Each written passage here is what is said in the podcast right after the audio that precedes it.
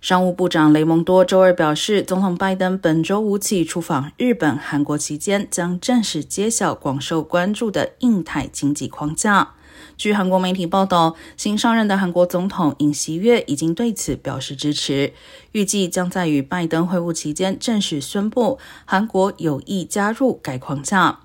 在美国退出 TPP 后，印太经济框架已经成为其在亚洲与中国抗衡的主要手段。雷蒙多周二称，美国在印太地区的盟友普遍要求美国加强在该地区的存在，并制定一个确定的经济战略。